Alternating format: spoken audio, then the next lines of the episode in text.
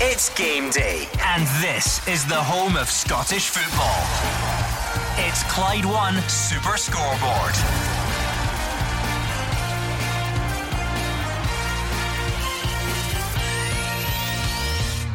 All these games, whatever the context is, you want to win them for you know bragging rights or for the supporters more than anything else. For this one, there's a big three points at stake, and we really want to win it. It's going to be hostile. Emotions run high all the time in derby matches. You know, the officials are going to be aware of that. They've got experience. So let's hope we're talking about the football. Yes, good afternoon and welcome to Clyde One Super Scoreboard on Derby Day in Glasgow. As Celtic welcome Rangers with the hosts looking to strike a big blow in the title race as their city rivals try to keep the pace. It's a full card in the Premiership with a Lanarkshire Derby amongst the games still to come. But for now, it's all about the green half of Glasgow versus the blue. I'm Gordon Duncan. Joining me is Alex Rae, Mark Wilson, and Hugh Keevins. The league title can't be won today, but a down payment can be made on agony or ecstasy. A Celtic win means an eight point lead and the distinct possibility of nine in a row. A Rangers win means they are two points off Celtic with a game in hand at home to Ross County. That effectively puts Rangers on top of the league. Rangers could win this afternoon. Celtic could win this afternoon. It's now about who plays to their full potential. Only one place to start. Let's go to Celtic Park. Team news for both sides with Gordon Dalziel and Alison Conroy. Good afternoon from the east end of Glasgow. Atmosphere building here ahead of the game at 12:30. It's two changes for Celtic. Sorry, one change for Celtic for this one. Mikey Johnston comes in after being handed that new five-year deal yesterday. Olivier Ntcham drops to the bench. Two changes for Rangers. Alfredo Morelos will start up front in place of Jermaine Defoe, with Scott Arfield coming in dropping out as well. Stephen Davis comes in alongside Alfredo Morelos. So it will be Fraser Forster in goal for Celtic. A back four of Jeremy Frimpong, Chris Ajer, Chris Jullien, and Bolly Bolingoli. Then with Scott Brown and Callum McGregor with the three of James Forrest, Ryan Christie, and Mikey Johnston. Odsonne Edouard, the lone striker for Celtic. On the bench, Gordon, Bitton, Griffiths, Bauer, Hayes, Rogic, and Ntcham. For Rangers, Alan McGregor in goal, a back four of James Tavernier, Connor Goldson, Nikola Katic, and Borna Barisic. And will be the three of Glenn Kamara, Steve Davis, and Ryan Jack, with Joe Aribo and Ryan Kent supporting the lone striker of Alfredo Morelos. On the bench for Rangers, Foderingham, Edmundson, Defoe, Ojo, Flanagan, Barker, and Arfield. Your referee at Celtic Park is Kevin Clancy. Gordon one change for Celtic, two for Rangers, none of them a surprise. Yeah, the guessing games are finished, Alison. We know the teams that will line up this afternoon start this game. Uh, such an important game. Big talking point was from Celtic's point of view. Do they go with the same team that's been successful Ntcham in there? Obviously, there was a lot of debate about Christie and Forrest playing out of position. They've decided to go with the front four that was so successful at Ibrox. Bring Mikey Johnston in there, Christian in the number 10 role, Forrest to the right, and obviously you've made man Edouard up front. The other debate for Rangers was the experience of Davis. He knows how to handle these big games, and it's important you get as much experience on the pitch. But Rangers have been playing so well, getting results. Does the Rangers manager change it? So sometimes you've got to make big decisions in these games. Yes, he has. He's brought Davis in and left Arfield out. I feel a bit sorry for him. I think he's played very well in recent games. But I just think we're in for an absolute fantastic game. Playing conditions, I'm looking at the pitch, I'm looking at the surroundings. Absolutely perfect. Let's have a great game of football. Mikey Johnston's last league start came at Ibrox. Yeah, and he's only played something like one game, started one game. But I don't think it's a big risk. He's a young lad. He's fully of energy. He's come off the bench a few times. He's sort of a he's an impact player for me. I thought that Neil probably would have went with the same team, and I'd like to congratulate two boys. All the years I've worked with them, they've got it right this time. Uh, in the studio, Alex Rae and Mark Wilson, they've Thanks went for the, the balance. It's about knowledge. Uh, uh, uh, t- uh, exactly, lads. Um, the, he's went for the balance of the team. And I think he's looked at Rangers uh, fullbacks going forward, and obviously they're going to be a threat. Now, when Tavernier goes forward and Barisic goes forward, the one worry they'll have is what they're leaving behind. They've got Mikey Johnston, Mag, of pace, Forrest another uh, wing, of pace and can score goals. Tactically, I think it's going to be brilliant. Team news is in one change for Celtic and two for Rangers. Mark Wilson and Alex Rae, how much are you looking forward to this one? Oh, I can't wait. I, I thought the New Year fixture is always the best one, always the one you look to. Um, I, I think it's got real significance this time around when you look at the points difference. Celtic obviously desperate to go in eight points ahead with this break coming up. Uh, and that does wonders for going away to warm war- weather training camp. For Rangers, I think it's particularly huge. Can Steven Gerrard now, I don't think he'll come under any pressure from losing his job if he loses this, but to lose three Old Firm games in the space of four months is a huge blow for his side, especially when they have been making strides. It's a huge one that they come away from Celtic Park without defeat today. They have to take something, but I fancy Celtic strongly today. I look forward to Gordon. You know, you look at uh, these games, they're magic to play in, they're brilliant for the fans, and the excitement, the razzmatazz, the build up, the whole shoot match. Now, you look at the key decisions today. Stephen Davis has come in. For me, we said on Friday night, Hugh and I says it would either be Aribo or, or Arfield. It turns, sorry, Arfield or uh, Kamara, and it turns out that it is uh, Arfield who has actually made way. But you listen, you look at it, I think the two of them are very evenly matched. I think it's going to be a classic, and the excitement is building up brilliantly. Uh, Gordon Dalziel, what impact does this have on the, the bigger picture? We all know that Celtic have played that one game more. People have been suggesting that adds a little bit of pressure to the Rangers side of things. Can they afford to fall eight points behind? What do you read into that side of it? Um, I don't think they can, Gordon. I know that you can go back to the game in hand now. I think that game in hand, am I right in saying it's St Johnstone? At home. I know no, somebody Ross said County. Ross County. Ross County yeah. Go Yeah, well, uh, okay, I thought I read it was St Johnstone, but it doesn't matter. I think that uh, Rangers at home will win that game anyway, which w- would make it five points. But I don't think you can. Rangers can afford to leave here without anything. I think a point. I think Steven Gerrard would get into the winter break absolutely over the moon with that. I think Neil Lennon probably because it's a home game would say, well, you know, we're looking to get three points. Well, I think a point for both teams, they would probably walk away happy. There's a title race on, no doubt. But I just don't think you can give a Celtic team with the quality they've got, getting into January, getting into obviously the window opening, they're going to strengthen. They've got money to do that, a lot of money. I don't think you can give them an eight point gap. I really don't. So I think it's so important Rangers pick something up today. Big day for Neil Lennon and for Steven Gerrard. We're going to hear from both managers next. Action as it happens. And your reaction from five on the open line. This is Clyde One Super Scoreboard. Building up to kick off at Celtic Park between Celtic and Rangers. The team lines are in. Mikey Johnston starts for Celtic. No place in the starting 11 for Olivier Ntcham. And as for Rangers, they welcome back Steven Davis. And as expected, Alfredo Morelos leads the line. Let's hear from both managers then, starting with the home boss, Neil Lennon. Yeah, I mean, we're confident, but quietly confident. You know, we're not sort of shouting anything from the rooftops just yet. I can't ask a lot more from the players. We've got players who excite you you know, they've got players, you know, we've got three, three at least in double figures already this season, which is a great return. And we're scoring from different areas of the park. So um, midfield's been really strong all season.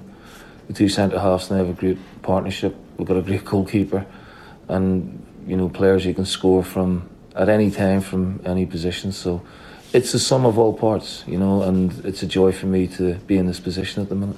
We're coming up to the halfway mark of the season. There's, there's an awful lot of football to be played. We totally respect the importance of the game and, and the points available.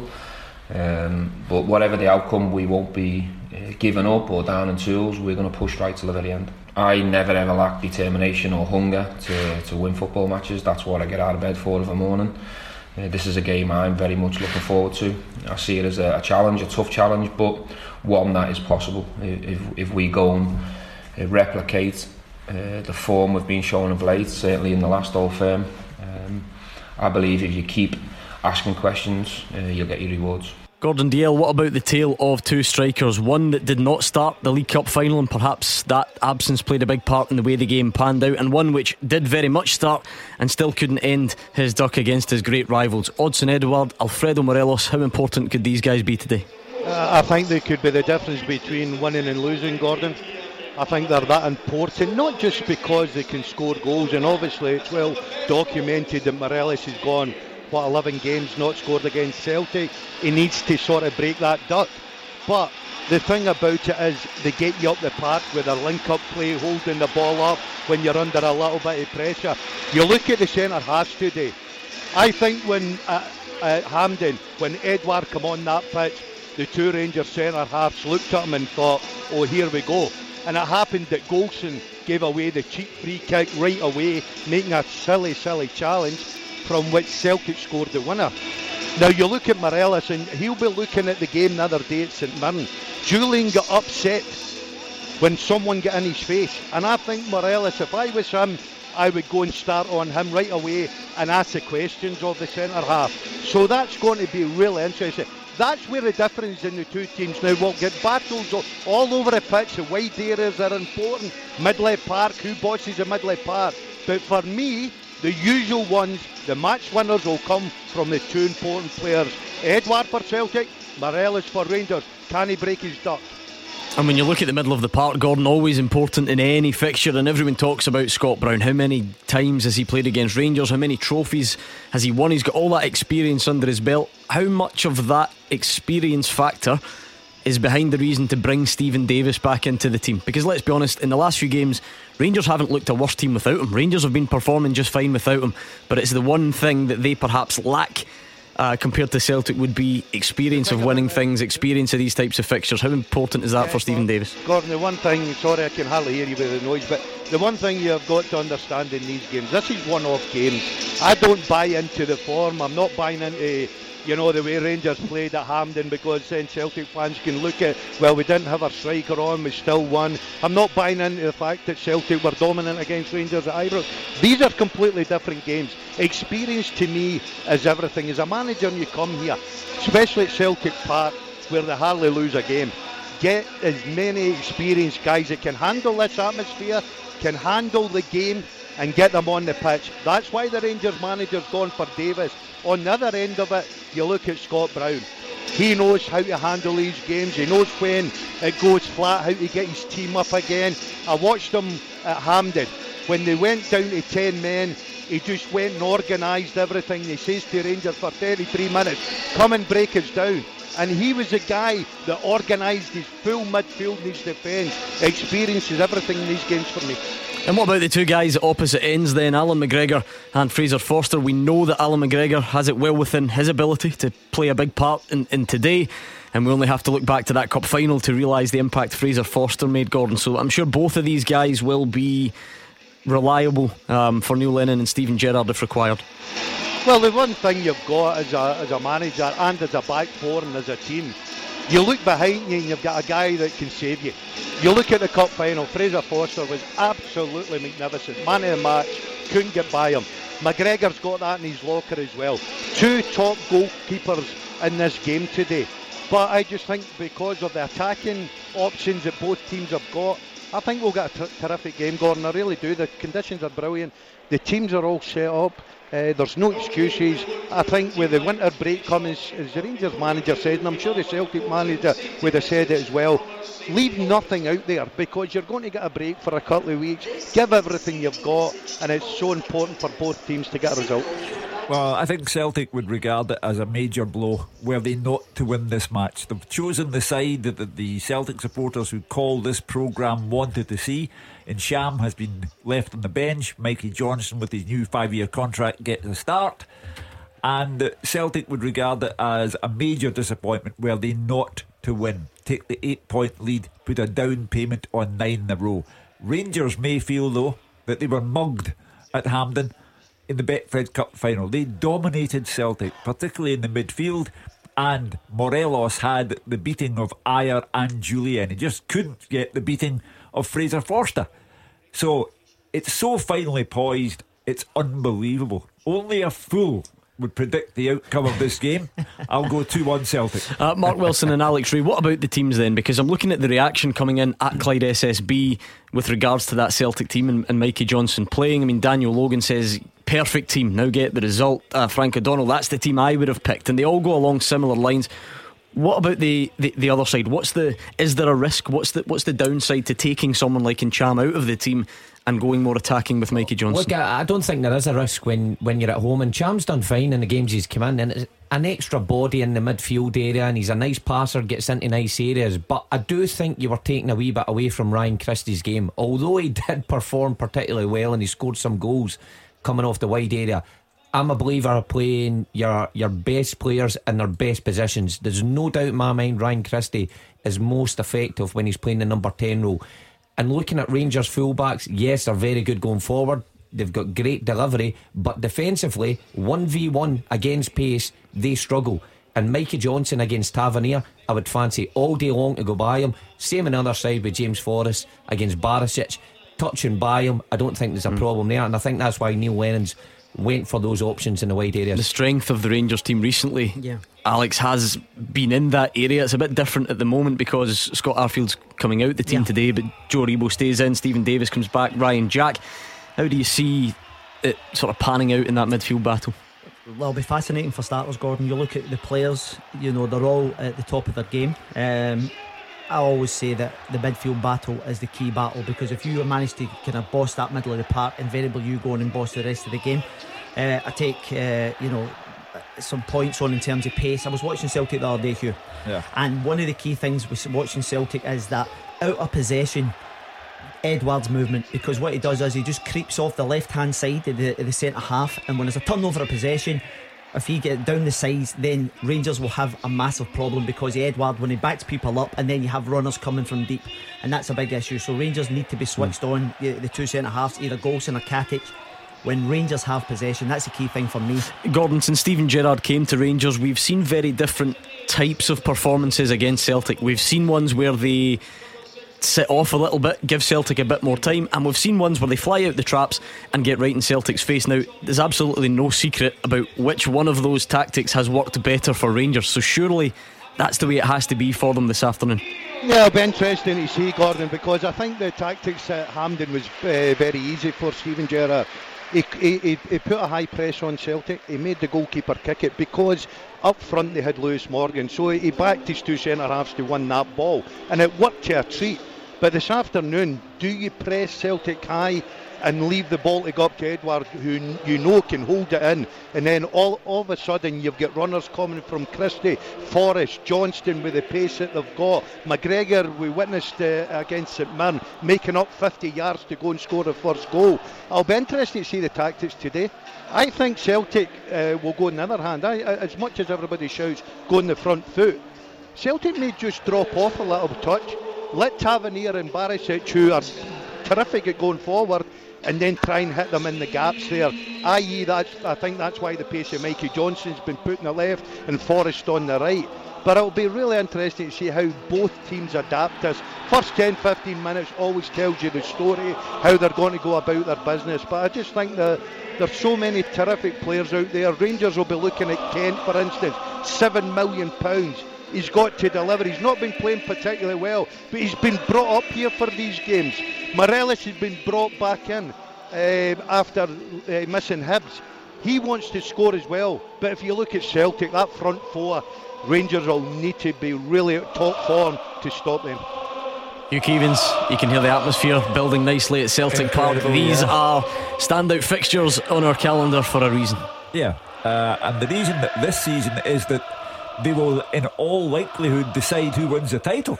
Uh, because if Celtic get a win today and go eight points clear, psychologically it's massive for them. If Rangers win and it's down to two points, Celtic going to Ibrox in the new year would need to win or else. So that's why they're important. The scene is set, the pre match talking is done, and kick-off is next. The team with the biggest support in Glasgow and the West. This is Clyde One Super Scoreboard.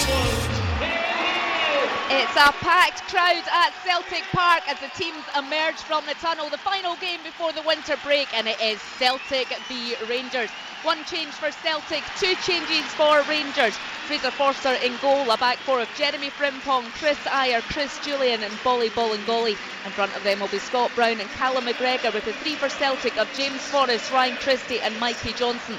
Odsonne Edouard as the lone striker. For Rangers, Alan McGregor's in goal, a back four of James Tavernier, Connor Goldson, Nikola Katic, and Borna Barisic.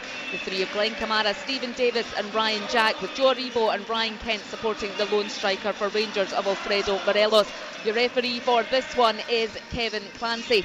Gordon Dale, the scene is set, the teams are out on the pitch. Yeah, the, the players come out here to a fantastic atmosphere, Alison It's a game everybody loves playing in. They'll tell you, the guys in the studio, it's just, and when you walk out, you just want to get on with it now. They're shaking hands, get on with the game, let's see who wins. It's got to be really tactical. Uh, it's going to be a really classic game for me. I think it's more important for Rangers. I, I think that for Steven Gerrard and Rangers, they can't leave Celtic Park today without anything. A point I think they'd be very happy with. Celtic will go for a three. They'll try and get that gap to eight. Tactically all over the park. You know, you'll get your individual battles. Middle of the park, who will win that? But for me, it's the two strikers. Up front is going to be the big difference. Two quality strikers that know where the, the back of the net is. Yes, the argument is that man Morelos, 11 games not scored, but he brings so much to the Rangers team and he's so important. Can this be his day or will it be another day not scoring and Celtic going to win? This is a Celtic team, Alison. One defeat in 91 league games at Celtic Park. So, how big a task is it for Rangers? Unbelievable. Almost time for kick-off, but there will be, first of all, a minute's applause for former Celtic captain Duncan Mackay, who died on Christmas Day. And it's full time at Celtic Park. Let's get the story of it. Celtic against Rangers with Alison and Gordon. Full time at Celtic Park. Celtic 1, Rangers 2. Rangers cut the gap at the point to gap at the top to two points as they claim their first win at Celtic Park since 2010. But Alfredo Morelos is sent off in the dying minutes of the game. Rangers started the brighter and had a couple of chances before Rangers were Celtic were awarded a penalty in the 32nd minute. Katic booked for holding back Chris Jullien. Upset Ryan Christie, but it was saved by Alan McGregor in the Rangers goal. Ryan Kent then gave Rangers the lead in the 37th, firing in off the post. But it was 1 1 before the break. Callum McGregor's 25 yard shot taking a wicked deflection off of Odsonne Edouard and in it to the back of the net. Alfredo Morelos should have scored just after the break, five yards out, but he put it well over the bar. But Nikola Katic did make it 2 1 soon after. He rose the highest to head in from Borna Barisic's corner. Rangers continued to dominate, although Steve Davis had a couple of clearances off the line to stop Celtic equalising. And then into the dying minutes, Alfredo Morelos was sent off, picking up a second yellow card for going down in the box. Rangers assistant Michael Beale also given his marching orders late on as well. Rangers do take the victory for the first time at Celtic Park since 2010. Full time Celtic 1, Rangers 2. Gordon Dalziel over the piece, a deserved victory for Rangers. Yeah, and the emotions of the Rangers manager is absolutely incredible. A guy that's won the Champions League, you, you would think he's just won it again, Alison. He's running down the track there, celebrating. Rangers players are over to their fans. I've got to say, balance of play, they thoroughly deserve the victory. Celtic just ran out of ideas. Uh, I think tactically and it's okay saying after the game, I think Rangers got it spot on in every department. And you look at big important players. McGregor saves apparently massive turning point in the game. Rangers deserve this. I said here, sitting at half time, it's the only time they've sat all season and thought this could be the day the Vision team can come and takes all three points. And I've got to say they deserved it. I really do think they deserved it. As I say, Celtic, Neil Lennon will be disappointed. Everyone will look at the team selection. Me personally, I think he got it wrong because I think Rangers dominated the middle of the park. Celtic on the wide areas, especially Bolingoli, I thought was was woeful this afternoon. Rangers worked on attack to leave him on the ball, and Celtic could not create a lot of stuff to give Edouard, who was very, very poor. I'm watching the Celtic players uh, walk off there, heads down, but it's still a championship race. Nothing's decided yet. But I'll tell you what, congratulations to Rangers. They lost the League Cup final, they dominated that. They've got their reward today. Rangers cut the gap at the top to two points with a game in hand with victory at Celtic Park. It finished Celtic 1, Rangers 2. The fastest goals, the expert opinions. This is Clyde One Super Scoreboard. Full time in the east end of Glasgow, it finished Celtic 1, Rangers 2. Rangers move to within two points of the champions and they have a game in hand. How big a result might that be come the end of the season, Hugh Keevins? I think it was a pivotal moment. Uh, I think there were many questions that were raised about Celtic today. Uh, Rangers, by far the better team, fully deserved their win. Anyone who disputes that claim simply doesn't know anything about the game or can't get over the disappointment. Rangers thoroughly deserved their win. By the end of the game, Griffiths, who's not fit, is on the park in a let's throw him on and see what happens kind of way. They had no shape. Everything had gone pear shaped in the first half. You know, the luckiest team in the world to go in at 1 1 with a goal that should not have stood. And Celtic can have absolutely no complaints. And Rangers, the way that Steven Gerrard celebrated shows you that he understands this is a pivotal moment in the, the title race. And that Celtic will now need to go to Ibrox for the third derby of the season, needing to win. Absolutely needing to win. And the title decider could even come at Celtic Park once we're after the split. I, have to agree with you. I don't think Celtic deserved anything from the game. Look, looking at it from an attacking point of view, yes, they missed a penalty. Yes, they scored a goal, fortunate goal, and had two cleared off the line. But and the the balance of play, Rangers thoroughly deserved it. Rangers also had chances with Morelos to add to the scoreline, um, and it was it was job done. Steven Gerrard, I, I, I can rarely remember a Rangers back four going to Celtic Park and having it so comfortable as they did today, and that's you know that's credit to Steven Gerrard and how he set up his team. Yeah, a lot of criticism will go to perhaps Celtic and Neil Lennon, the way they set up, who he picked, whatever it may be, Alex. But the first things first, a lot of that was because of how well Rangers yeah. did. And you have to give credit to the winning side and the deserved winning side. Gordon, I said on Friday night the difficulty you have as an, uh, a player going to play at Parkhead, it's extremely difficult. You know, you're up against the odds with the fans. They're always on the front foot. And you're absolutely right. Rangers deserve all the credit in the world. That was a masterclass because to go and dominate the game and the manner in which they did, they deserve immense credit. It could have been more. And, uh, you know, Steven Gerrard will be delighted because you said for all the possession, you have to win games. They've done that with the class plus the result to back it up. They go into the winter break in fine form now, get the players galvanised, and then they have to start the second part of the season better than they did last year. Uh, Mark Guidi, let's bring you in. You're watching a different game this afternoon, but I know you'll be keen to have your say. How big a day is this in your eyes? What keeps the title race alive? Uh, Rangers had to go and win. They had to show that they could beat Celtics the first time they've managed it this season. They deserve to do so. You could argue they deserve to win the cup earlier this month, but the bottom line is they want to win the title this season. That's where the real stuff is, and Rangers have put a title race on. And Alex, right, this time last season, Rangers went top of the league after beating Celtic at Ibrox and blew it in the first game back. Um, after the winter break, but they will learn from that. They've got a better squad from that, and I think what makes it interesting now is both teams will be determined to go out and strengthen their squad, and it could be a massive January transfer window. Not only bringing players in, but making sure they don't sell players either. Uh, Gordon Dalziel, let's bring you in on this. Having watched the cup final and now having watched that game this afternoon, we know Celtic won the cup final. You cannot take anything away from them. Trophies in the cabinet are much more important than performances during the 90 minutes. But that is two games in a row where Rangers have really had Celtic's number and managed to dominate them in terms of the, the overall balance of play. How concerning should that be if you're Neil Lennon? Um, I think it should be concerning. Um, you know, you look at the cup final and you can make excuses for Celtic about they didn't have Edouard and one or two Elyounoussi wasn't fit and things like that, Gordon. But all credit to Rangers. I thought today, and I keep going back, and I said it before the first whistle was blown. When you play in these games, tactically, you've got to get it right. Now, there are big decisions to be made. Did Steven Davis come back into a Rangers team that's playing well and winning games? And the Rangers manager made that decision, and it worked brilliantly for him because I thought Stephen Davis in the middle of park today was absolutely brilliant. And plus the fact you look at the two clearances he had uh, in the post, so important to keep Rangers on top of this game. You look at the other way, you look at Neil Lennon, and I know what the boys are saying, and great arguments about shape and everything.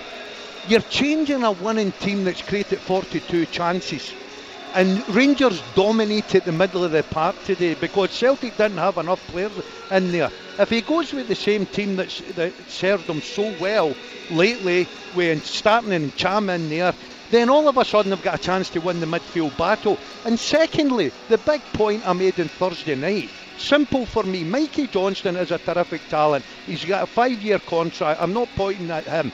But when Celtic needed someone to come on and turn this game in favour for them, They don't have it, and Hugh's right. They brought in a player of Leigh Griffiths who terrific talent can score goals, but he's not fit. It was a desperate throw of the dice. And I just think that all credit to the Rangers manager. Today, he watched and he suffered in the League Cup final when they dominated. He watched his team today dominating most of the game, but the difference today is he got the reward he deserved. Who was your Clyde One Super Scoreboard man of the match, Gordon? I'm sure there were a few contenders, but if you had to pick one, I've got uh, well, Mark Mark Wilson touched on it. Goalkeeper, what a terrific save. Back four, I thought were brilliant. But when you come here against the champions, you've gone, got to dominate the middle of park. And I thought Steven Davis today in the middle of park was absolutely brilliant. Yeah, pops up with two crucial goal line clearances as well. So his impact in the game, on the outcome, was, was massive, as was that of Borna Barisic. Brilliant. He Two assisted assists. two goals, and it just shows you, Alex, if you had said before the game, if I told you Morelos won't score again, Andy will get sent off. But it actually doesn't matter to Rangers at this moment in time. But if I'd offered you that at the start, you would have thought that meant another, you know, calamitous Yeah. day. Um, but but that's how comfortable Rangers were in other areas. Yeah, without doubt. I think uh, to a man, they won their individual battles. You know, you look at all the key players. Scott Brown wasn't really influential. Callum McGregor wasn't influential. The front four, which we've touched upon, and at the back they look nervous. Now, Rangers can go away for this game today feeling brilliant about themselves because that's twice they've went toe to toe, and they've absolutely dominated the game. So they will be happy and delighted with that, and it's just an opportunity. I think January could be a big month. One of the key things is we hear people saying they have to invest in January. Uh-huh. So if you say it as an example, Celtic, where are they going to strengthen? Up top, is anybody going to play in front of Edouard Well, or, uh, or in the middle of the park? We don't have time for that debate right now. I'm sure we'll do it over the coming hours, days, weeks, months, however long you want, because we're always here. We're here until six o'clock tonight, so plenty more reaction. But we're going to build up to the three o'clock kickoffs next. Scottish football's league leader. This is Clyde One Super Scoreboard. What a start to the fixture card this afternoon in the East End of Glasgow. It finished Celtic 1, Rangers 2. That does not even scratch the surface of the story. Rangers dominated the game. Celtic missed a penalty. They got level. Rangers retook the lead. Alfredo Morelos was sent off towards the end. What it all means is that Rangers close the gap to two points and they have a game in hand to come. So it's advantage Rangers at this moment in time. Plenty more reaction between now and six o'clock, but there's some big games at three o'clock as well. So let's get some team news from the Motherwell Hamilton Lanarkshire Derby at Fir Park with Andrew McLean. Yeah, I'm not quite sure anyone will go along with the theory that the Old Firm was just a starter for the main course of a Lanarkshire derby, but there's certainly always interesting ties between Excuse these two. me. Motherwell, obviously, with real ambitions of finishing third right up there, and what a boost it would be if they could find themselves sitting in that position across the winter break. As for Hamilton, finding themselves in a real relegation scrap again this season. But it is so tight down there, anything could change with, with one win. They could definitely do with a lift as well. Just one win in 13, although Brian Rice has been happy with the way they've been playing in recent weeks. They've also lost three of their last four Lanarkshire derbies. As for team news, two changes for Motherwell from that dramatic win against Ross County last time out. Seedorf and Hartley drop out, in come Long and Mugabi. So 4 3 3 for them. Mark Gillespie in goal. A back four of Liam Grimshaw, Bevis Mugabi, Declan Gallagher, and Jake Carroll. The midfield three Mark O'Hara, Alan Campbell, and Liam Polworth, with James Scott and Jermaine Hilton either side of Chris Long. The substitutes Carson, Tate, Hartley, Seedorf, Maguire, Semple, and McIver. Uh, Hamilton, sorry, are unchanged from that defeat to St Johnstone last time out. They're also in a 4-3-3. Luke Southwood in goal, a back four of Aaron McGowan, Sam Stubbs, Brian Easton, and Scott McMann. The midfield three: Will Collar, Alex Gogic, and Scott Martin, with Mickel Miller and David Moyo supporting George Oakley up top. The substitutes: Fôn Williams, Hunt, Davis, Alston, Winter, Hamilton, and Ogbo. The referee here at Fir Park is John Beaton. Uh, let's hear from Stephen Robinson, head of the Lanarkshire Derby. I think we have to weather the, the storm. You know, it will be 100 mile an hour, uh, as all derbies are. I think we've got the quality in the side to take the game to them. You know, they've. I've watched the Accies play quite a few times. They've got some very good footballers in the team. You know, their position doesn't really rely how they have been playing. Their performances have been decent. I'm sure Brian will, will feel that as well. So it's not everybody thinks you know you're sitting third in the league. Accies are down the bottom of the league. Uh, that's not the case. That goes out the window on Derby Day. Fans will be right up for it. It'll be a good atmosphere, and you know we're, we're hoping it'll come out in their numbers and supporters before the, the winter break. But ultimately, it'll come down to who manages the game best. Not to get caught up in the emotion of it, and make sure that we, as we say, we, we play our game, play with a, a cool and calmness about us, which we, we have done in previous weeks. Yeah, go on then, Andrew McLean. I'll reluctantly admit it's probably not the biggest derby of the day, but Motherwell against Hamilton, a real incentive there for Motherwell to end the calendar year in third place. So that, that speaks volumes the added incentive of, of beating your local rivals as well. So it's all set up.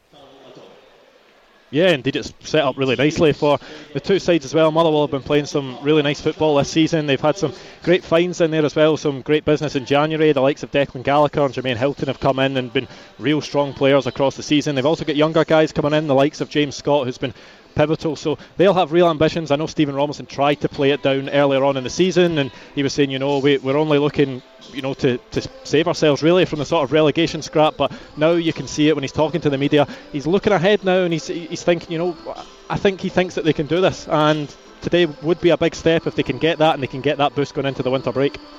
Uh, let's keep going around the grounds then and get team news building up to the big games today. Not too far along the road in Paisley, St Mirren against Kilmarnock has a nice feel to it. Mark Guidi.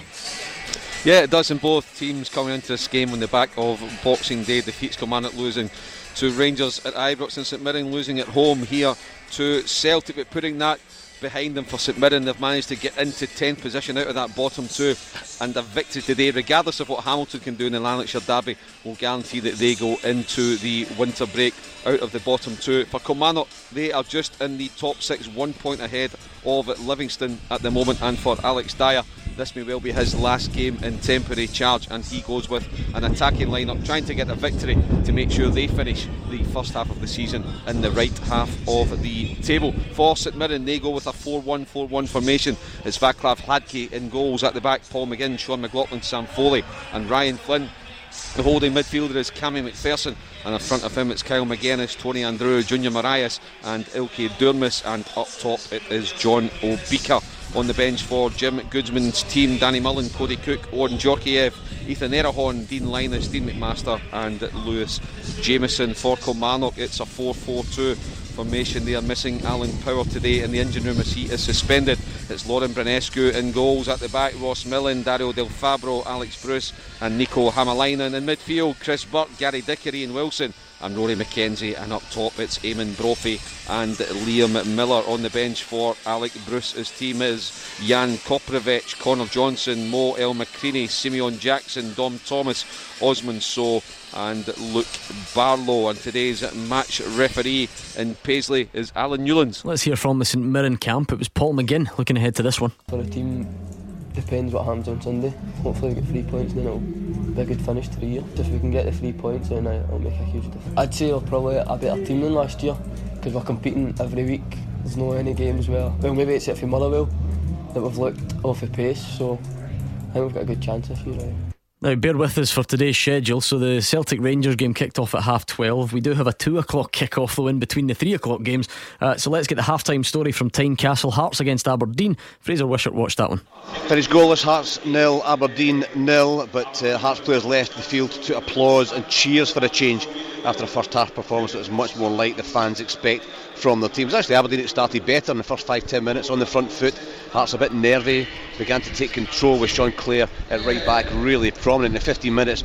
Taro, Meshino combined really well with young Ewan Henderson and a 1 2 in the edge of the box. The Japanese striker pulling his left foot shot just wide is much better than recently from Hearts. Good energy, good drive, the fans fully behind him. Meshino was really lively on the ball a lot, but Hearts couldn't create a clear cut chance until 25 minutes when Meshino had his close range shot from about six yard kicked off the line by Scott McKenna. Became really competitive in midfield in particular with Lewis Ferguson and Meshino booked after an off the ball incident, but they both kept at it after the yellow cards were issued. by referee Alan Muir need to be very careful in the second half. McKenna and Ikpeazu then clashed and they were warned as tempers frayed. There was little at either end in front of goal until 37 minutes. And Andrew Irving's free kick wasn't cleared by the Dons defence and Joe Lewis had to be quick off his line to block a Craig Halkett effort at his feet. It's a blow for Aberdeen just before the break. Zach Vyner went off with an arm injury. Niall McGinn came on but I think it will be a good change for them because need McGinn at his best as his team have created very little in front of goal of note so far. Hearts dominated the game so far, but they didn't get the goal their play deserved. And you get the feeling the first goal in this game will be vital. If Hearts get it, you can see a real lift, and the fans behind them they could go on to win. But if Aberdeen get the goal after Hearts' excellent first half performance, their fragile confidence might just take a hit. Half time here at Tynecastle, Hearts nil, Aberdeen nil. Uh, let's keep going ahead of the three o'clock games though. St Johnstone and Ross County squaring up in Perth. Dave Galloway is keeping an eye on that one.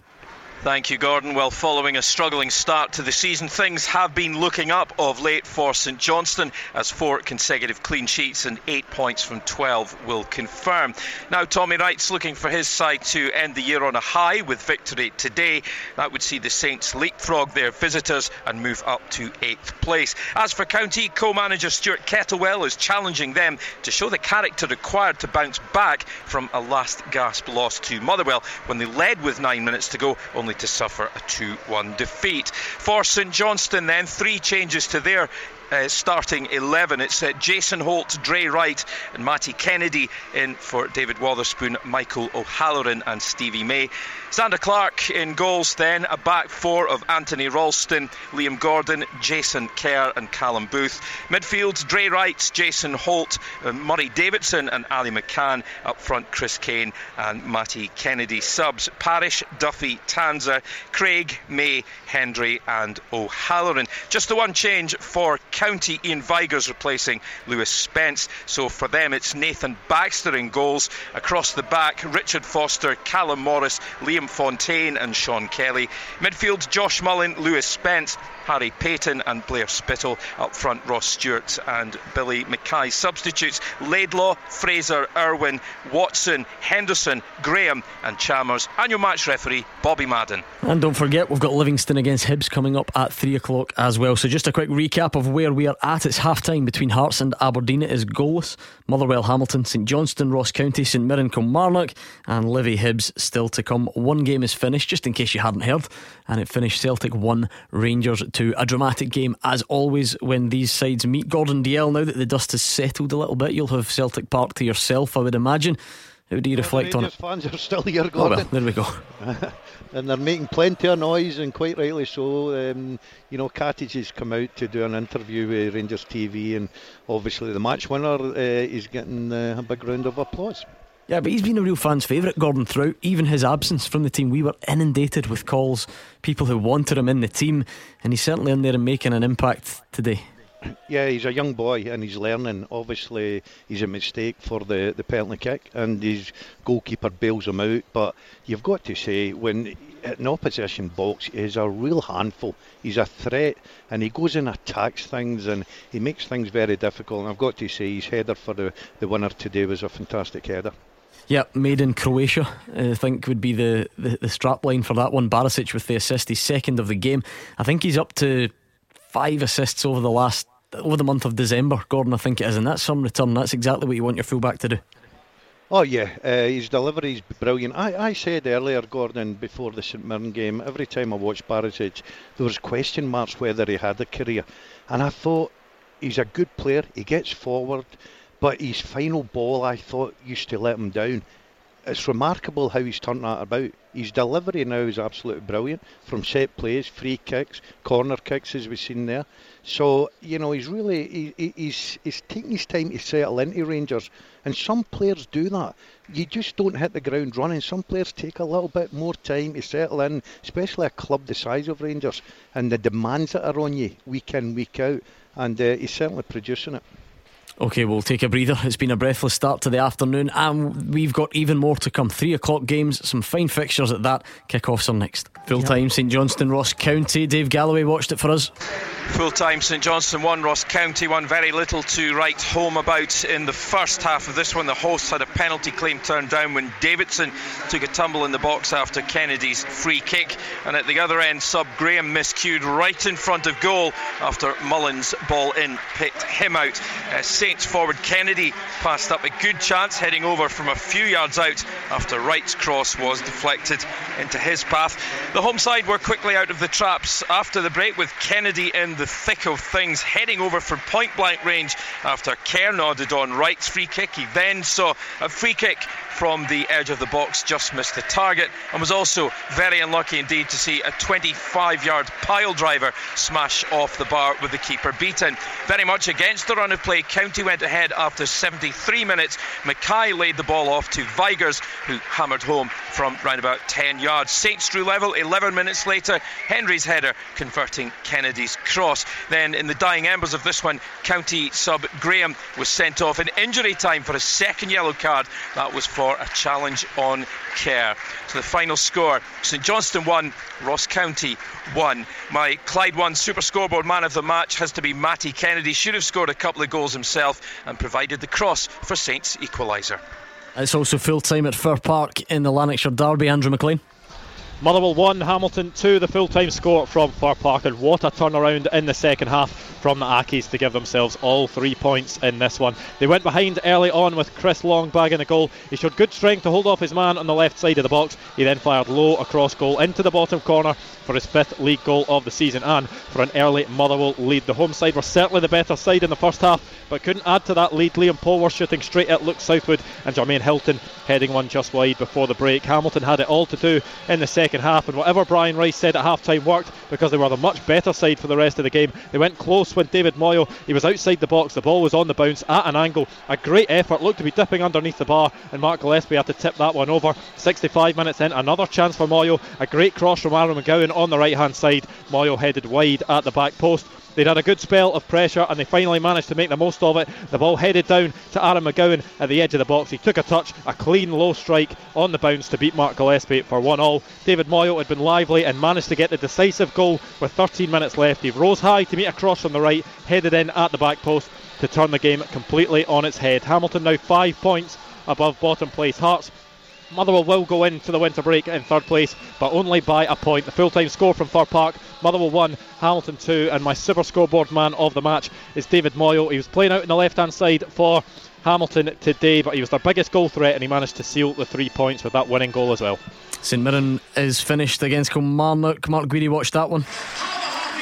Full time, St Mirren 1, Kilmarnock nil, and a deserved victory for the Buddies indeed.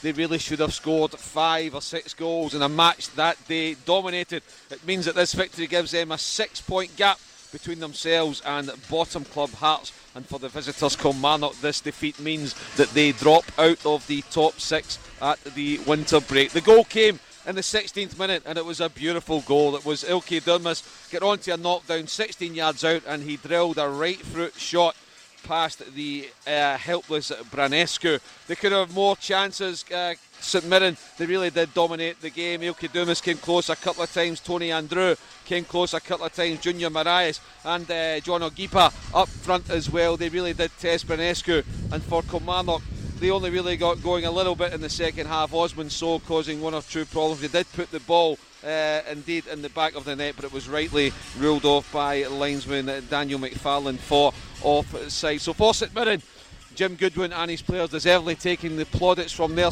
delighted supporters at full time. But for Kilmarnock, they really do need to get a manager in place as quickly as possible. Full time at uh, here in Paisley, St Mirren won, uh, Kilmarnock nil, and the super scoreboard man of the match. Ilkay Durmus, not only for the quality of his finish, but his outstanding work rate as well to help out in defensive duties. So, full time scores in the Scottish Premiership then Celtic 1, Rangers 2, Hearts 1, Aberdeen 1, Livingston 2, Hibs 0, Motherwell 1, Hamilton 2, St Johnstone 1, Ross County 1, and St Mirren 1. Kilmarnock nil in the English Premier League. It finished Arsenal 1, Chelsea 2, and it's currently Liverpool nil, Wolves nil. That's the only top flight action. Uh, today, no championship action. That came yesterday, of course, the lower leagues in the SPFL. So that's that, and it's now the open line is really, really open, Hugh Keevins. It's been open all afternoon, but now we really get stuck in. All the full time whistles have gone, and we look back on another huge and dramatic day in Scottish football. Serious men only, and there'll be plenty of serious men and women, and possibly children. Sum it up for us. Give us a flavour of what we should expect. Well, the Celtic supporters are now being realistic and uh, acknowledging that Rangers are in it with them for this title. There is no point in looking at it any other way. Now they have to ask themselves why did what happened today happen today? Uh, was it mental fatigue, physical fatigue? Have the same players been asked to go to the well once too often? Or Is it simply the case that Steven Gerrard has now built a Rangers side the equal of Celtic and he needs a trophy to illustrate that fact? Two ways for you to get in touch then. The traditional one is on the phones 0141 951 1025. Give us a call. What did you make of your team's performance today? I would expect this city to be dominated by happy Rangers fans and unhappy Celtic fans. But what about some of you other fans out there Motherwell? Where did that go wrong today? Not many saw that coming. Defeat in the Lanarkshire Derby, but you do finish the year in third place. Hearts fans, it looked like you had that glimmer of hope and then all of a sudden all the other results round about you uh, went the other way. St Mirren, could that be the win that kick-starts your push up the table? What about Kilmarnock? The search for a manager goes on. 0141 951 1025. It's your chance to have your say, and the open line is next. After the action, it's your reaction. 0141 951 1025. Clyde One Super Scoreboards Open Line. Hugh Keevins, Mark Wilson, and Alex Rae are here. They're here until six o'clock and they're waiting to take your call. What did you make of the football today? Celtic, Rangers, Motherwell, Hamilton, Hearts, Aberdeen, St Mirren, Kilmarnock. So many big games. Of course, this city tends to be dominated by the one which kicked off at lunchtime in the East End. So let's hear from you. No hanging about. What did you make of it? Let's get stuck straight in with George in Motherwell. He's a Rangers fan and a happy one, I would imagine, George. Yeah, I'm very happy. Um, I was very disappointed at the cup final um, because obviously the, the, decision and the goal. But again, today it showed us that Rangers are back now and we have got a squad uh, to compete with Celtic.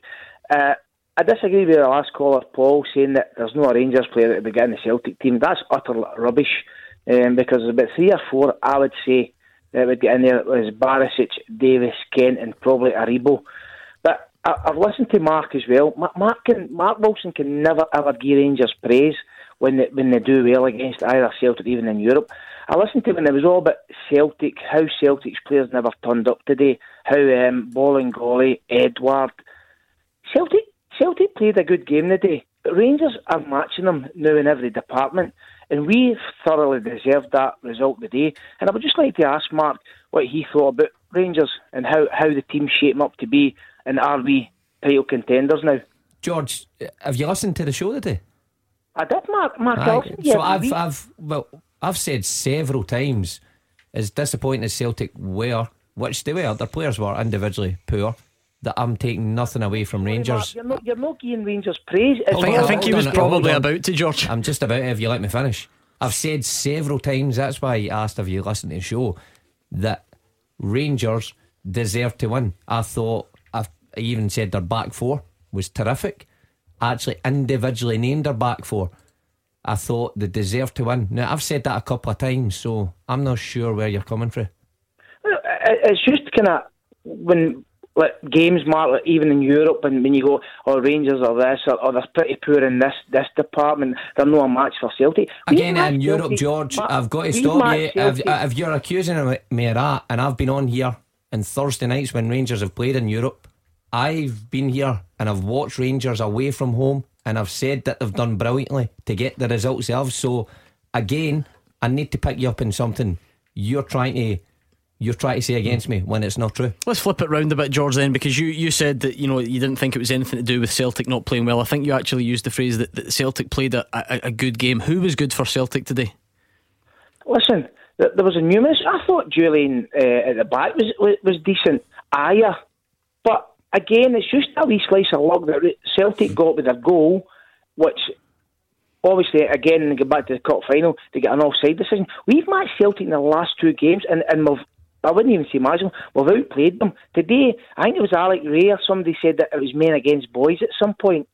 And Celtic have got a right good squad, but we've only had this team for about a year, a year and a half now and I don't think we get enough praise. That's just what that's my point is. No, I don't think no no we, one said that men against boys, but what I said was that uh, from a Celtic perspective, they should acknowledge that Rangers looked physically stronger than Celtic did today, looked mentally tougher than Celtic did today.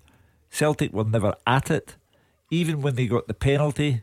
Uh, they they didn't look as if they had conviction about them when they got the very fortunate equalising goal, you would think that you would then say, wow, we're lucky, but let's kick on from here. We've got a big break here. No, nothing happened. And in the second half, Rangers picked up where they left off and dominated and were never put under any pressure.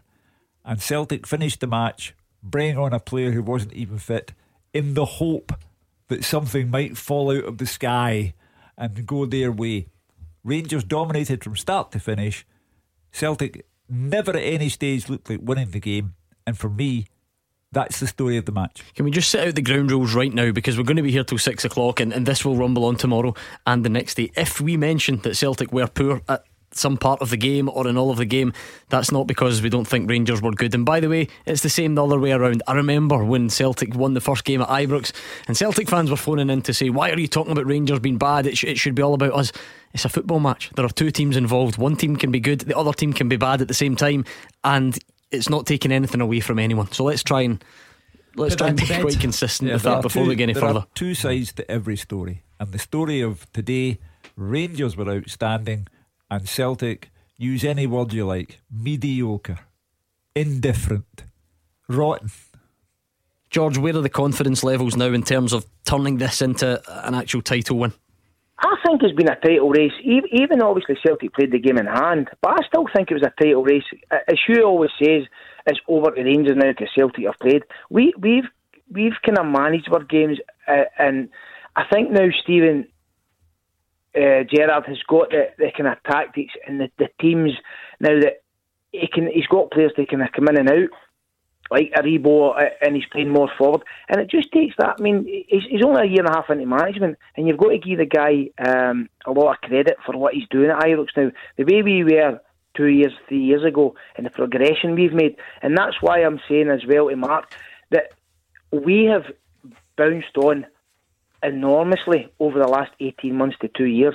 We, we, we are now a match for Celtic, and I, I hope a lot of the fans that are, are kind of, and people I know are Celtic fans, think that oh, it's just a matter of time before we cave in. We're there for the title race now, and it has been like that. And I've always said this season is the season that Rangers will come to the good. George, see, as well as Rangers have done in the last 20 months or so under Steven Gerrard, and you can't take that away from the the, the progression. Uh, for me, it's about kicking on now.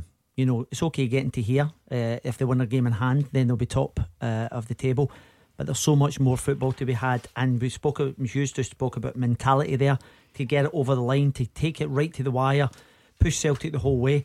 And last year, at the exact same time, they came up short. Now it's important that they come back from this winter break and then really put the foot to the floor and then really go to the wire. But it is now over to Celtic because Rangers have this nice wee thing up their sleeve called a game in hand at home to a team that they should beat. Celtic now have no margin for error whatsoever. When Celtic come out of this winter break, they have got to be mindful of Rangers now. Not fearful, mindful. Because whatever Rangers do, they will need to equal it or better it because they'll be headed for Ibrox in the third derby of the season and they might have to go there needing to win that game. George and Motherwell, thank you very much for the call. Let's remind ourselves of the post match reaction from both bosses. Here's Steven Gerrard. emotional. You can see by my reaction after the game. It's a big moment for the team and the club because it's been through too much pain here, too many defeats and setbacks and knocks. So it's a big win. It's a huge win because we've come here and we've dominated again against a very good team, a successful team, a team that we've got respect for because of what they've achieved. But again, I'm, I'm so proud and pleased with the performance that the players have put in. Celtic took a trophy away from us a couple of weeks ago in a game that we dominated, and I think we've come away with huge belief from that game because it felt different. It didn't feel like we were too down over it because we were so pleased with the performance and how it looked, and that's the reason why we've come here and took the game to Celtic, and we've got a lot of joy from it again today. I always say after a defeat, I said after the final, it's important we move on pretty quickly and we wipe the slate clean so we can enjoy tonight and enjoy the big big victory. But there's still loads and loads of work to do. We know we're competing against good teams uh, in the league. We won't look at the table too much, of course. A defeat here would have been damaging. A draw would have been on your goal, but a win, it, it, it's big. It's big momentum for us, and um, it's important that we rest, enjoy the little break, and we come back in, in better with a better mentality after the break than we came back last year. Because um, every game's going to be tough, and uh, we need to make sure that we're ready when we come back. Uh, We've got no complaints with the penalty decision. Thought we had a shout for handball in, in the Celtic goal. It's up for debate, but we've got no complaints on that. But again, the players could have easily felt sorry for themselves and, and rolled over at a place like this. You know, they've got such a good home record. They could have easily felt sorry for themselves, but they never. We showed character. Yeah, now there's the, the, the pivotal moment. Steven Gerrard saying the Rangers players could have felt sorry for themselves when the ball hits off Edouard and provides Celtic's equaliser. He's not even kicking up a fuss about the letter of the law and why the goal might have been disallowed. He's saying we could have felt sorry for ourselves, but we didn't.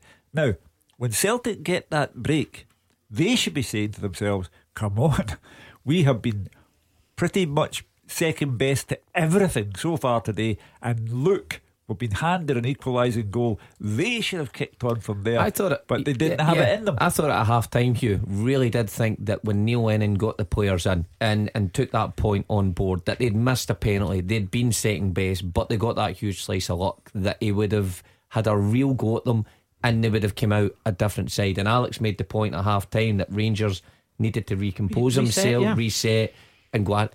And when the two teams came out in the second half, there was only one team that was going on to win that game and started the game the 1st 15 minutes of that second half. You made a much really- better side. You made, you made a brilliant point earlier on in terms of the handball from uh, from when Edouard scored Uh-huh. for the deflected goal. If Rangers go on and win the game, Steven Gerrard says nothing. Uh-huh. But uh, you know, If you uh, lose, you- absolutely Yeah, that would have been course, that would have been the story of the day. Celtic w- win or draw through a, a, a, a Every, goal em- every emotion that was inside Steven Gerrard's body came out at the final whistle. And that's because this is a guy who had a stellar playing career, who's in the infant days of his managerial career, but this guy knows football. And he knows that today was the pivotal day that on mm. December 29, the complexion of the title race changed. And that Celtic acknowledged that as well because Neil Lennon's quote of the day this means it's game on. And how many times have we stood here when teams are dominating with territory and they get loads of corners and we say, well, do you know what? Like, corners mean nothing. You know, you have to make them count. But, but that's the thing, Alex. Rangers actually are very effective from corners now, this season in particular. Uh, whether it's Katic, we've seen Helander and Goldson this season as well. They favour that outswinger. They've scored far more headed goals than any other team in the division. So it's not enough to just. To, to sort of sweep that aside and say, oh, you know, well, it's just a corner, it won't come to anything. There's a good chance with Rangers that it will. Set plays are crucial in modern day football, Gordon, because when it gets tight, it gets a wee bit tetchy. You look at Helander against Motherwell, you know, an important header. You look at the winner today, an important header. Was it Goldson at Kilmarnock on the opening day? Yes, yeah, Goldson as well, but that was late on as well. But I think that's been a, a feature of Rangers. No, they've scored late uh, goals also, which shows a bit of character. But I think over the piece, uh, there was that desire and a kind of Katic. I've spoke about this several times. I covered the game about six, eight weeks ago, and I seen Katic when he wasn't even featuring. He done running after the game. Now, normally I don't even pick up on this stuff, but the ferocity and the hundred percent that he was putting in, I'm absolutely delighted for the guy because he clearly wants to give it his all to to uh, enhance his career. Let's speak to Owen, who's a Celtic fan in Falkirk. Owen, was that a- a result that sh- that shocked you today, or in some ways did you see it coming? I agree in the panel. I, uh, I I thought today's game was uh, fairly predictable in the, in the sense that Rangers came by a game plan that was far better than Celtic's. Uh, Celtic looked, uh, I know Hugh speaks about the Celtic's fragility uh, physically, but I thought Celtic were mentally fragile this afternoon, and Rangers looked a far better bet than Celtic to win the game overall. Yeah, I've said that all afternoon that uh, not only were uh, Rangers physically stronger, they were mentally stronger. And I think back to the winning goal from Katic. Kristoffer Ajer's six feet six inches tall.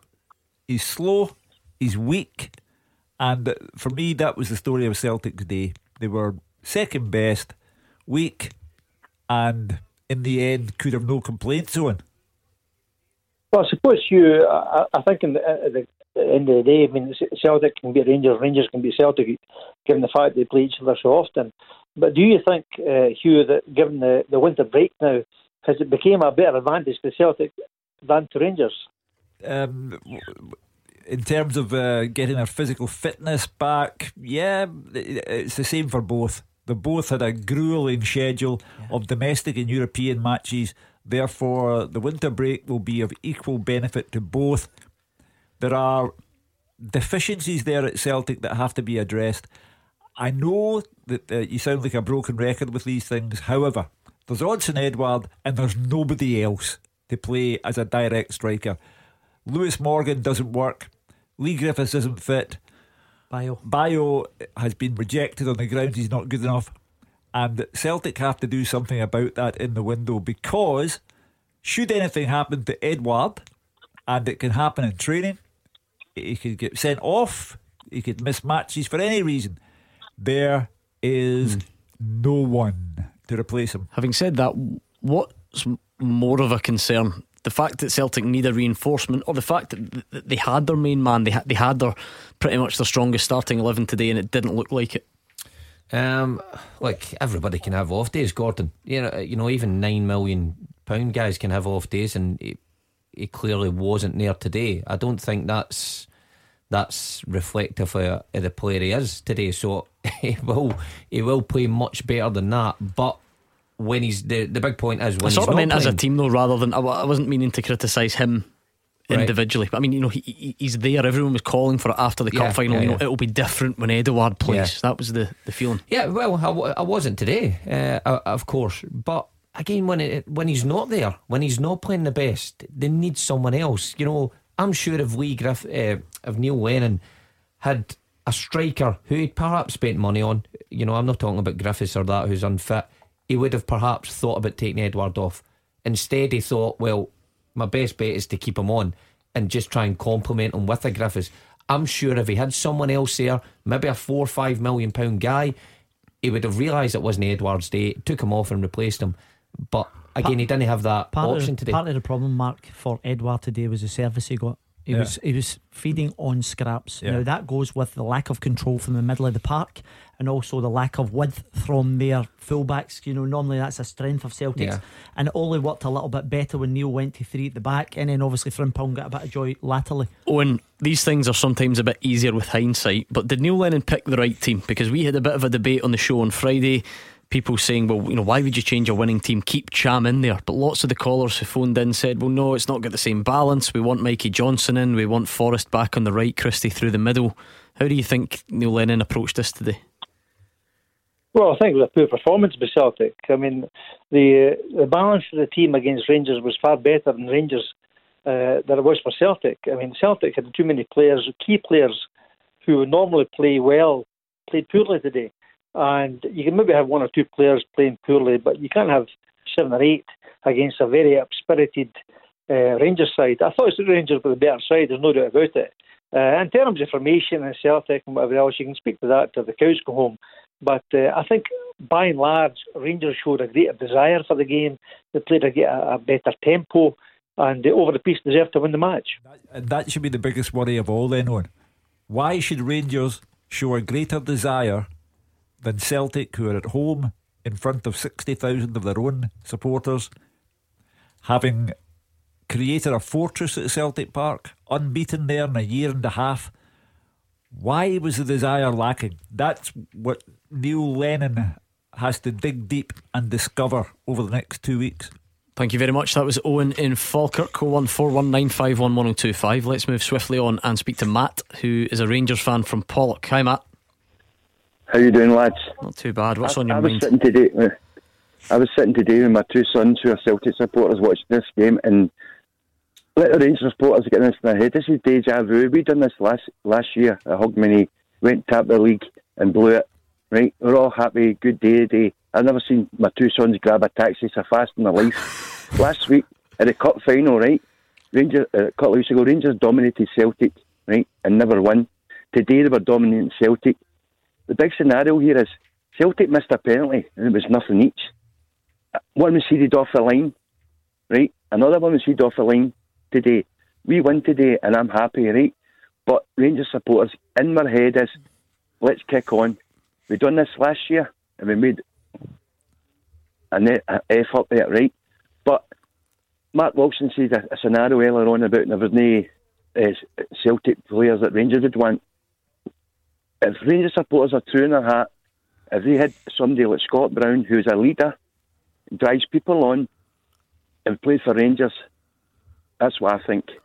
Yeah, well, I mean, I suppose that wasn't the case today, but if we're talking bigger picture, that that, that may well be. What about Matt? Matt's very much on the lines of don't get carried away. I think that would how you would sum that up, Alex. Is that fair? Yeah, without doubt. I've actually been downplaying it today. I says it's important for Rangers to come back from the winter break, kick on, and I says it's great being where you are at the moment. But this means nothing. It's, it's, you get the bragging rights for today, but you have to put it in context. Uh, January will be a big month. There's a lot of players going out of Rangers. Does that free up money to bring one or two in? and then you have to negotiate the second part of the season better than the, you did last year because that will most certainly. I think this is a, a, a theme. There's been times when things have been questioned. You look at the earlier part, uh, uh, Old Firm game with Steven Gerrard got his tactics wrong, uh-huh. took a bit of abuse, and then he's responded mm. to that quite well. At the same time, though, Matt, you mentioned last year, which is of course true, but I'm sure you don't need me to tell you you're the Rangers fan. Rangers are much better now than they were last season, are they not? Is that not where the confidence comes from? It doesn't. It does in a sense, right? But last year when we went top of the league, the next game, I think we lost or something. Then we think Celtic, to me, right? They've got a desire to win, will never be defeated, right? But over the last few weeks, I've watched Celtic games sitting with my sons, right? The game against St Mirren, the first goal they got, bounce, bounce, bounce, hit off the post and scored. They're, they're getting results, right? The Rangers can dominate games but they're not killing teams off. And Gerrard says this: you need to kill teams off, but Rangers are not doing it. But let the Rangers supporters enjoy themselves today. I have, right? I have my ex-wife's phone the phone greeting because my two boys are up there greeting. Oh, my dad's had a cracking day today. Let's go forward. The first game after the, the, the winter break is going to be a decider. Rangers need to go and win that. Then we've got a game in hand.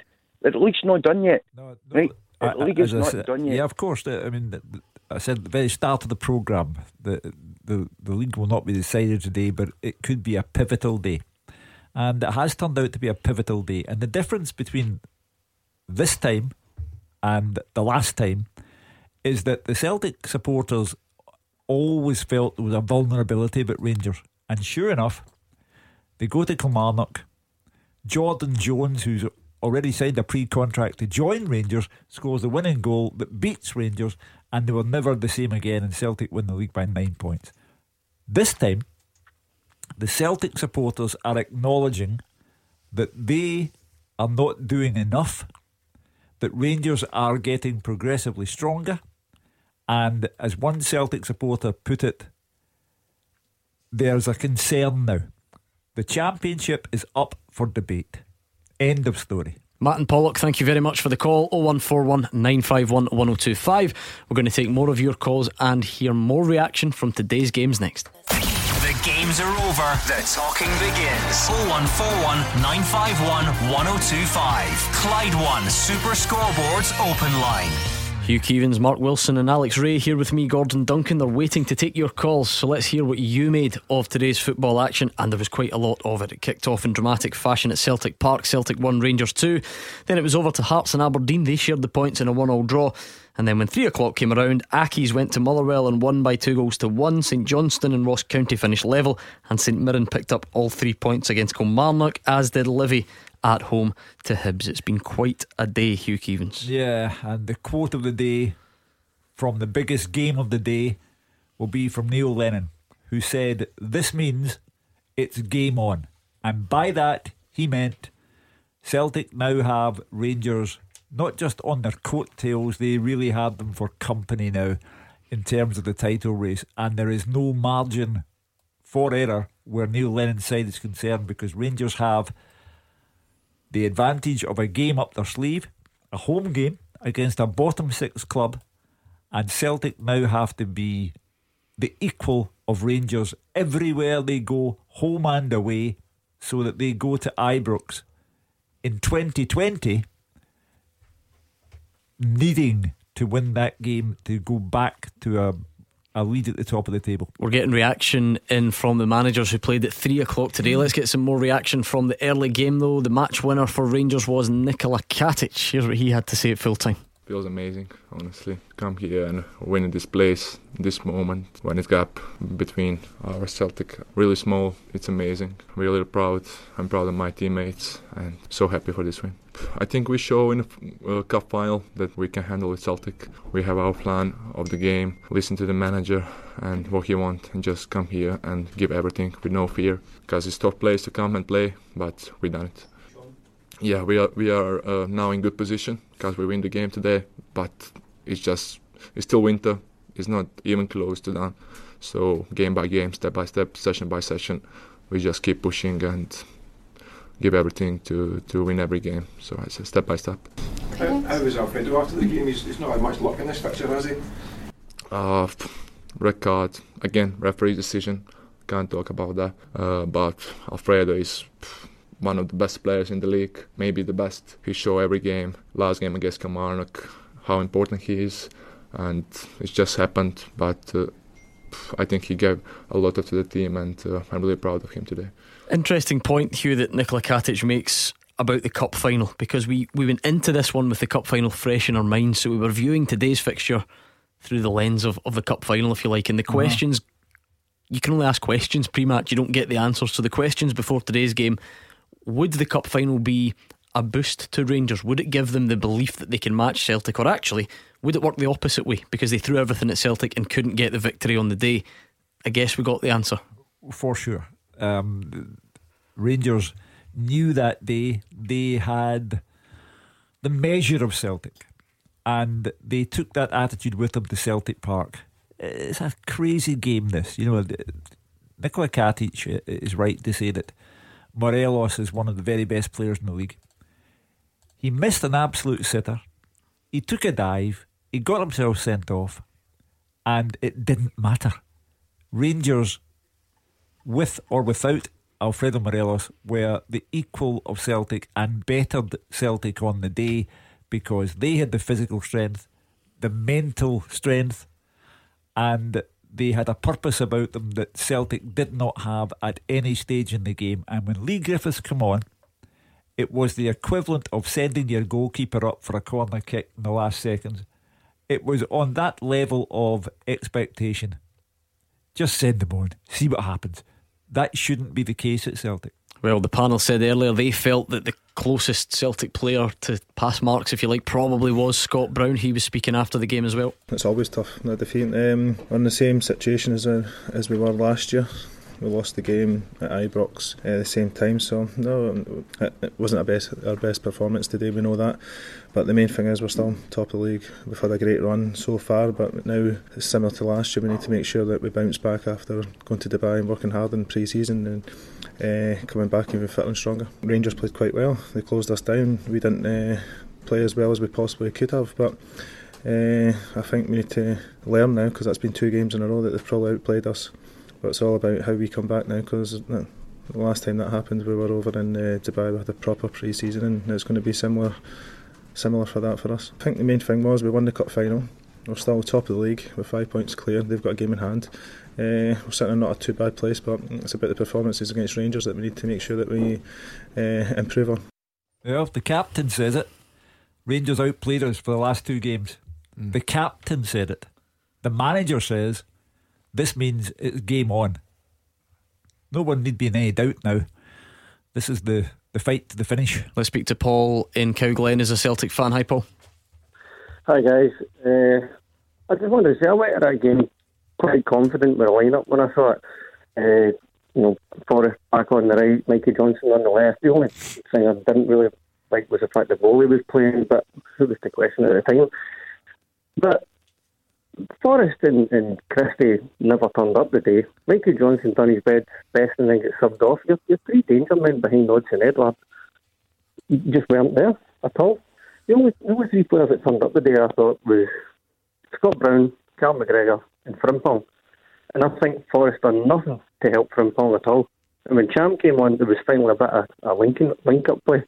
Um, saying that, yeah, Rangers got the win, disappointed with that, I think we, we still made Allan McGregor work more than Fraser Forster had to. Having said all that, though, Paul, how much of that is credit to Rangers for, for stopping these guys? Because we mentioned it earlier on, it's not like Edouard or Forrest or Christie. It's not like they had loads of the ball and they were making all these individual errors. They, they were barely involved, and surely, as much as yeah, they can take responsibility for that, of course, as well. But surely a lot of that's down to Rangers stopping them. Yeah, again, yes, you know, Rangers uh, did do well to stop them. I just, I just don't, I just don't think there was enough drive for Celtic to just get it up there. And I mean, we've probably spoken enough about Boli on there uh, on the panel today, but Boli again today didn't look as though he wanted the ball. Every time he got it, he just stopped and looked to where he was going to pass it to. He never drove forward. He never done anything with it. I just, and, and then when Frimpong drove it up, Forrest couldn't get further away from him. He, he didn't. He didn't give him any options. He didn't. Neither did Christie. Paul, you've actually hit the nail on the head. I think there was two or three players at Celtic got pass marks, and I think over the course you need a lot more than that to win a football match. And uh, Rangers had it in abundance today. And you're right in your analysis. That would be the concerning thing in terms of why Celtic couldn't galvanise herself in front of sixty thousand fans. But uh, look, going back to Gordon, you make the the point there. You're right. It wasn't as if James Forrest had the ball three or four times and ran at Barisic and kicked out of the Parker. Rangers plugged the gaps that well that Celtic is a back line. You could see the tactic that they allowed Bolingoli to have the ball, they allowed Ajer and Jullien at time to have the ball.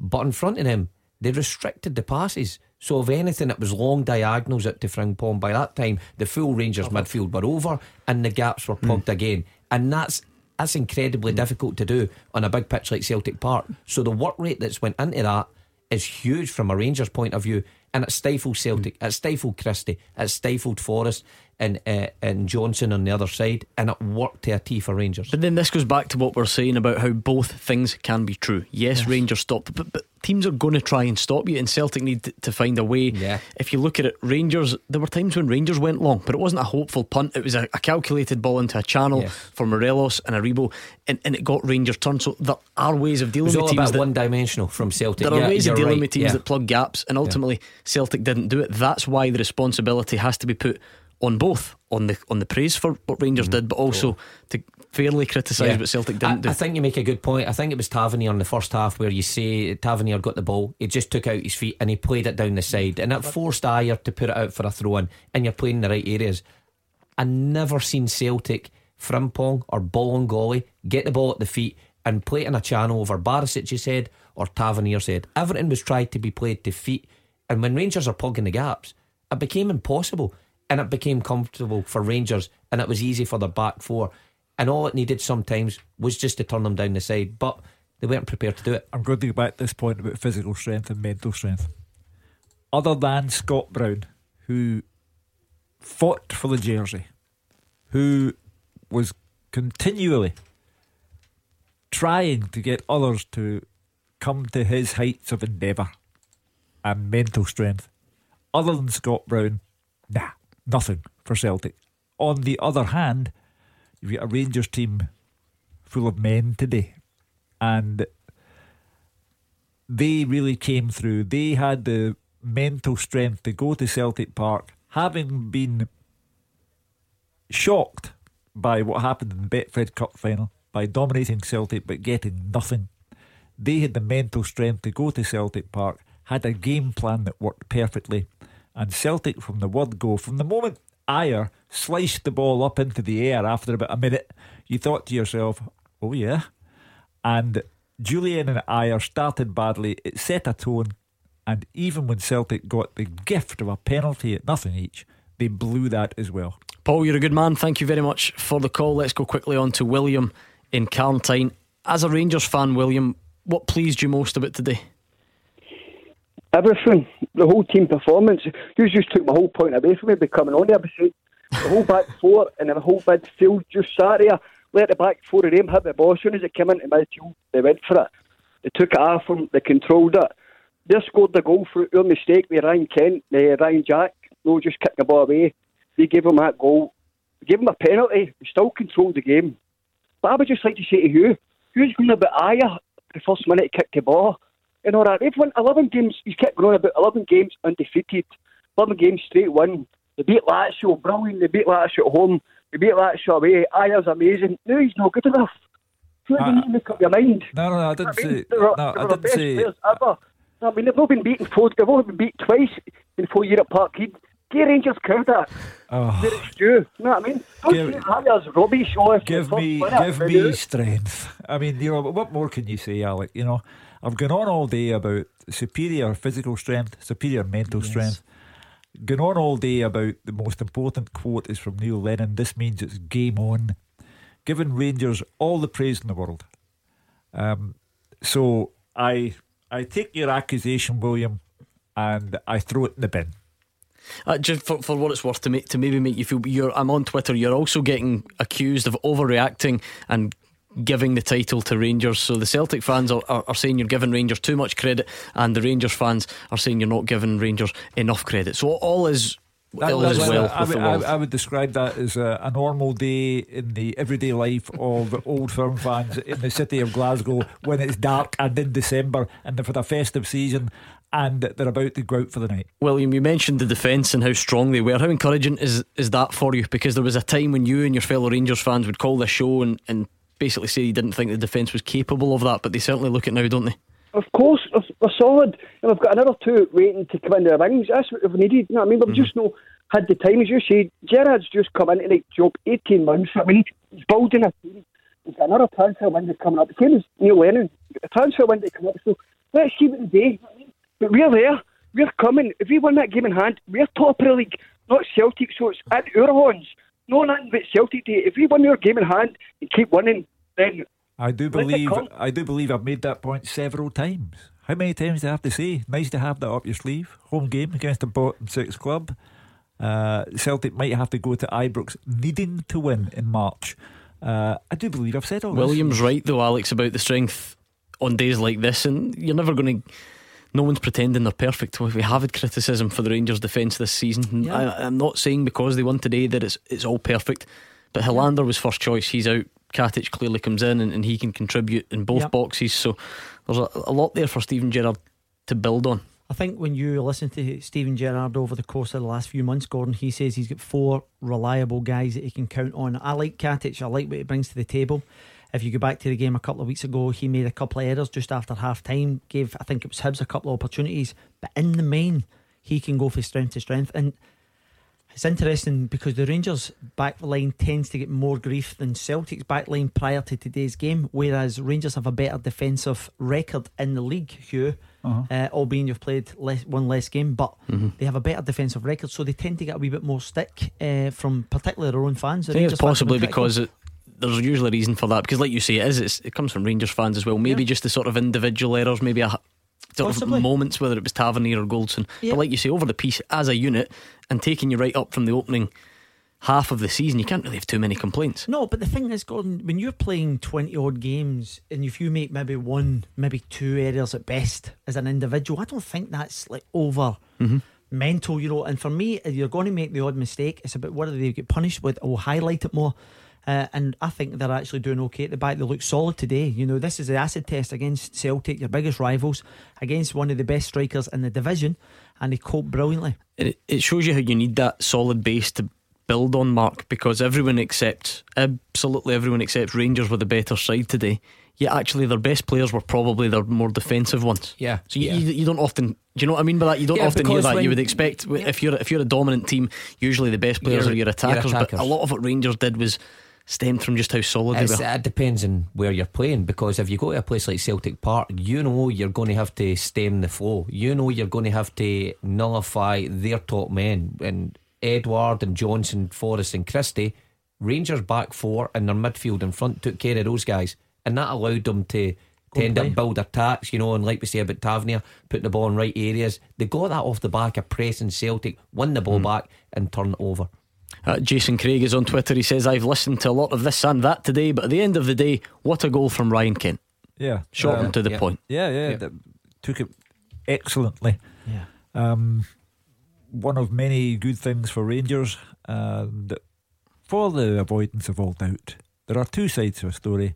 Rangers were outstanding. Celtic were underwhelming. 01419511025. Time for your calls and for more managerial reaction from today, all coming next. After they play, you have Have your say. 0141 951 1025. Clyde One Super Scoreboards Open Line. Into the final part of tonight's Clyde One Super Scoreboard. Mark Wilson, Alex Rae, and Hugh Keevins here to take your calls on today's football action. Still plenty of time to get your reaction to Celtic against Rangers in on the lines and on Twitter. Um, but let's take a call from Ben, who's a Hamilton Accies fan. And I would imagine, Ben, an absolutely delighted Hamilton Accies fan. Yeah, absolutely. Hi, guys. Um, I'm just here to talk about the actual derby that was on the day. um, uh, I thought Hamilton really were fantastic, and a lot of Hamilton fans wouldn't have been very optimistic going into that game, I think. Um, second half performance summed up pretty much everything Hamilton have been missing in recent games. Um, a lot of fight, a lot of desire, winning every header, every second ball, and creating plenty of chances. Um, I just wanted to come on and ask actually. That now gives us a five point gap between us and Hearts, who are obviously sitting bottom. Do you guys see Hearts as not guarantees go down? I know there's still half a season to go, but favourites to go down at this stage, and then between play people like Hamilton, St Johnstone, St Mirren for the playoffs? The only difference is that uh, there's a January window and uh, Daniel Stendel will have a greater opportunity, I would imagine, Ben, to bring in players than the Accies have. Yeah. Uh, but the players the Accies have already have been good enough to go five points away from Hearts. I don't think Hearts can kid themselves on. They got a draw today at home. They got what was only their third goal in nine games, and they thought a little corner had been turned. They've actually ended the day worse off because the Accies won, and everyone above the Accies got a result as well. St Mirren got a win. It's actually been a bad day for Hearts. Maybe so, in the big picture, though, Alex, can yeah. you? T- I, I mean, that's couldn't argue with what yeah. Hugh says in terms of the table. But, but at least Hearts have got something to, to build on. Yeah. A small sign that it could be heading in the right direction. Gordon he had to take something today. Otherwise, uh, you know, there would be question marks whether Stendel was the right man. Four defeats in the bounce goes back to 1937 was the worst start from a manager.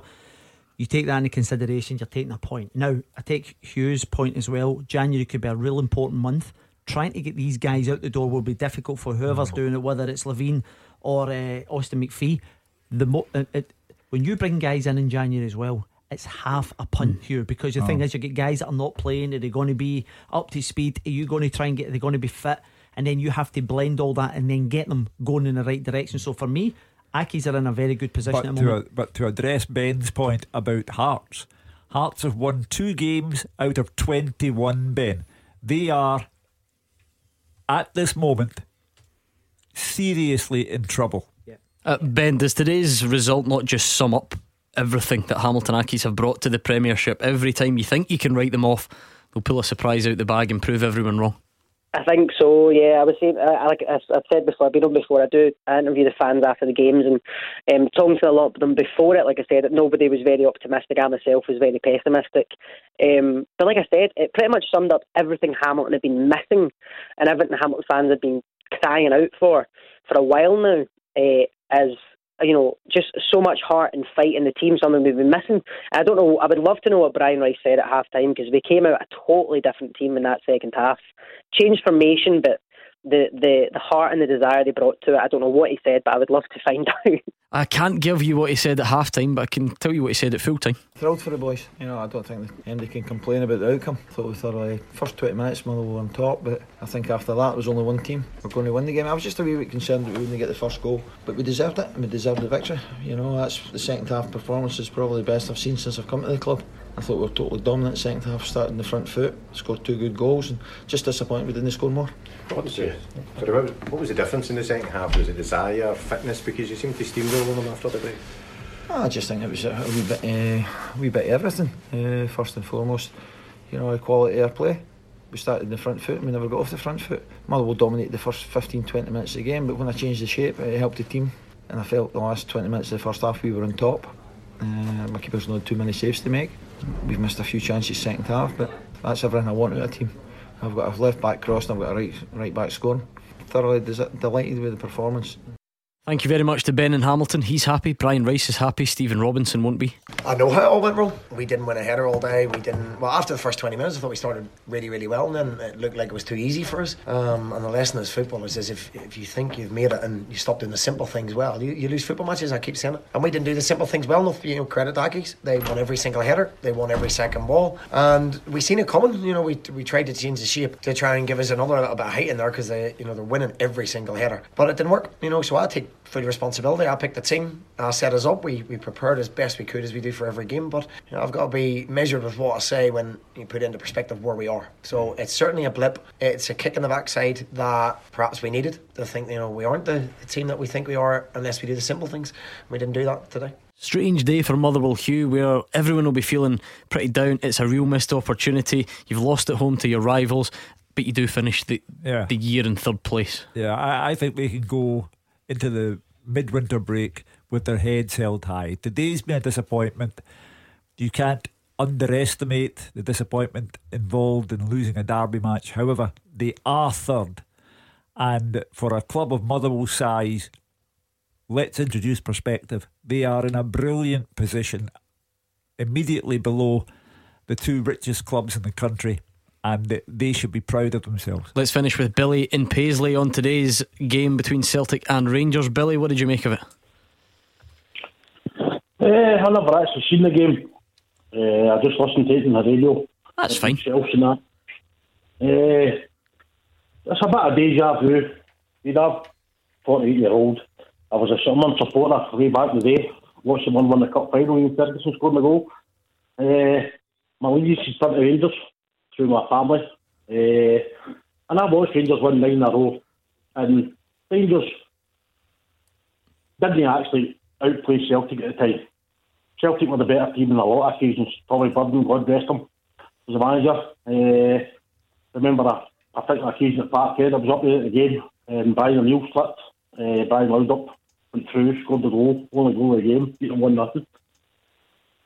So I'm not getting carried away with it, uh, but just with the disappointment I've had in the last, well, we'll put it back to nine years, getting devoted and all the rest of it.